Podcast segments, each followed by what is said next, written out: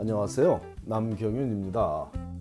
미국에서 의대 보내기 오늘은 그 669번째 시간으로 의대와 치대에 동시에 지원해도 되냐는 질문에 대한 답을 드리겠습니다. 제도적으로 의대와 치대에 동시에 지원하지 못하게 방지하는 규정은 없지만 절대로 권하지 않는 전략입니다. 그나마 전략이라고 표현하는 이유는 일부 가정에서 심각하게 고민하고 문의하는 과정에서 그분들이 그렇게 표현했기 때문에 그 가족 전체 구성원들의 노력에 대한 예의로 전략이라고 표현할 뿐이지 개인적으로는 전략이라고 취급해서는 안 될 몹쓸 생각이라고 믿습니다. 의대에 진학하기가 쉽지 않은 것은 사실이지만 학생이 정말 원하고 있는 일이고 진심으로 의학 분야를 탐구하고자 노력했다면 충분히 도전할 만한 가치가 있는 일인데 도전도 하기 전에 안전장치를 갖추기 위해 상대적으로 의대보다 진학이 수월하, 수월하다고 생각하고 치대도 동시에 지원하면 의대에 합격하지 못하는 경우에 시간을 허비하지 않고 치대에 진학할 수 있을 것이라는 발상은 기발하기까지 하더군요. 하지만 앞에서 분명히 표현했듯이 절대로 권하지 않습니다. 그 첫째 이유는 대학까지 졸업하고 전문 분야에 도전한 학생이 자신이 원하는 분야가 무엇인지도 정확히 알지 못한 채로 도전한다는 치명적인 약점을 안게 되는 행위이기 때문입니다.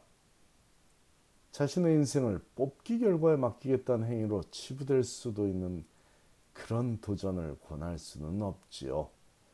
아니, 그보다 더 중요한 이유는 의대 원서에는 왜 의대에 가고자 하는지에 대한 이유와 확신을 갖게 된 과정에 대해 적어야 하고, 치대 원서에는 왜 치대에 가고자 하는지에 대한 이유와 확신을 갖게 된 과정에 대해 적어야 하는데, 이 두 가지를 동시에 적는다는 건 적어도 한쪽에는 진실이 아닌 글을 적어야만 한다는 의미이기 때문이고 운이 좋다고 해야 될지 아니면 나쁘다고 해야 될지 잘 모르겠지만 혹시라도 인터뷰에 초대되면 거기서도 연기를 하며 자신이 그곳에 어울리는 학생이라는 어필을 해야 하니 그런 모진 짓을 해내도록 조언하는 부모가 있어서는 안 되겠다고 믿고 있습니다.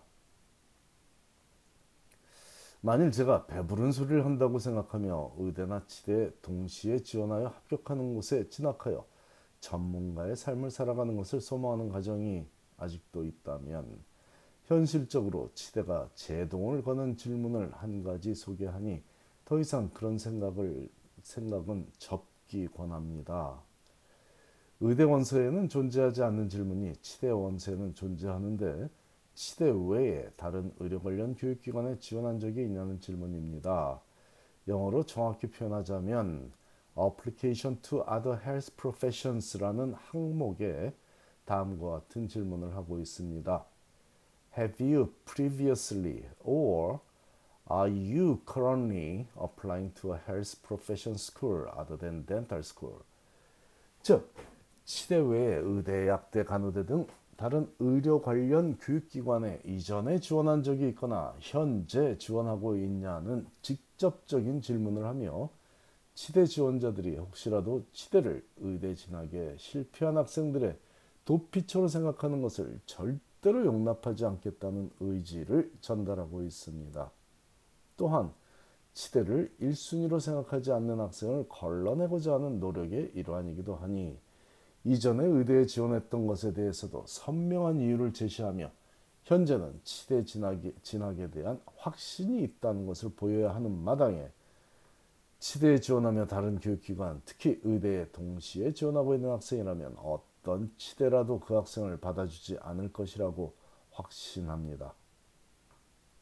윤리적인 이유와 실질적인 원서 구성상의 이유를 들었으나 그래도 의대에서는 그런 질문이 없다는 치대만 물어보는 그런 질문이 다른 곳에 지원하냐는 질문이 의대에는 없다는 확신이 생겼다고 생각하는 누군가가 있을지 모르므로 현실적인 시간 활용에 있어서 얼마나 불리한지에 대해 설명하겠습니다.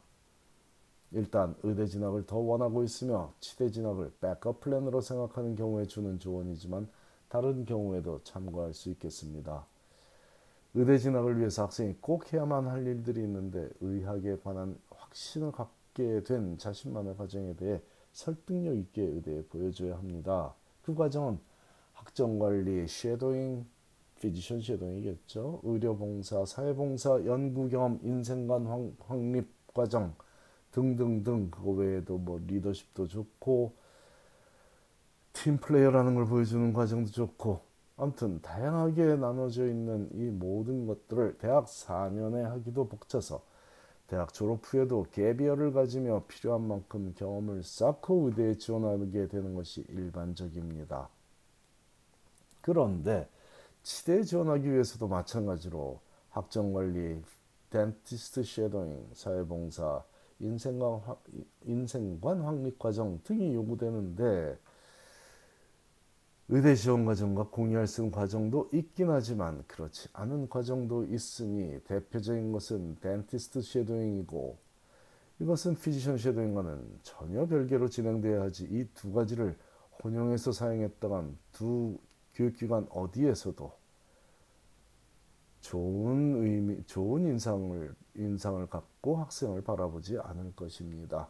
게다가 MCAT과 DAT가 유사하더라도 다른 시험 과목들이 포함된 다른 시험이라는 점도 간과해서는 안 되니 이 두 시험을 따로 준비하는 것도 시간이 많이 소요되는 일인데 굳이 동시에 진행할 이유가 전혀 없습니다. 그런 에너지를 한 곳에 집중하면 그곳이 의대이든 치대이든 그 도전이 의미도 있고 수월하기도 해질 것입니다.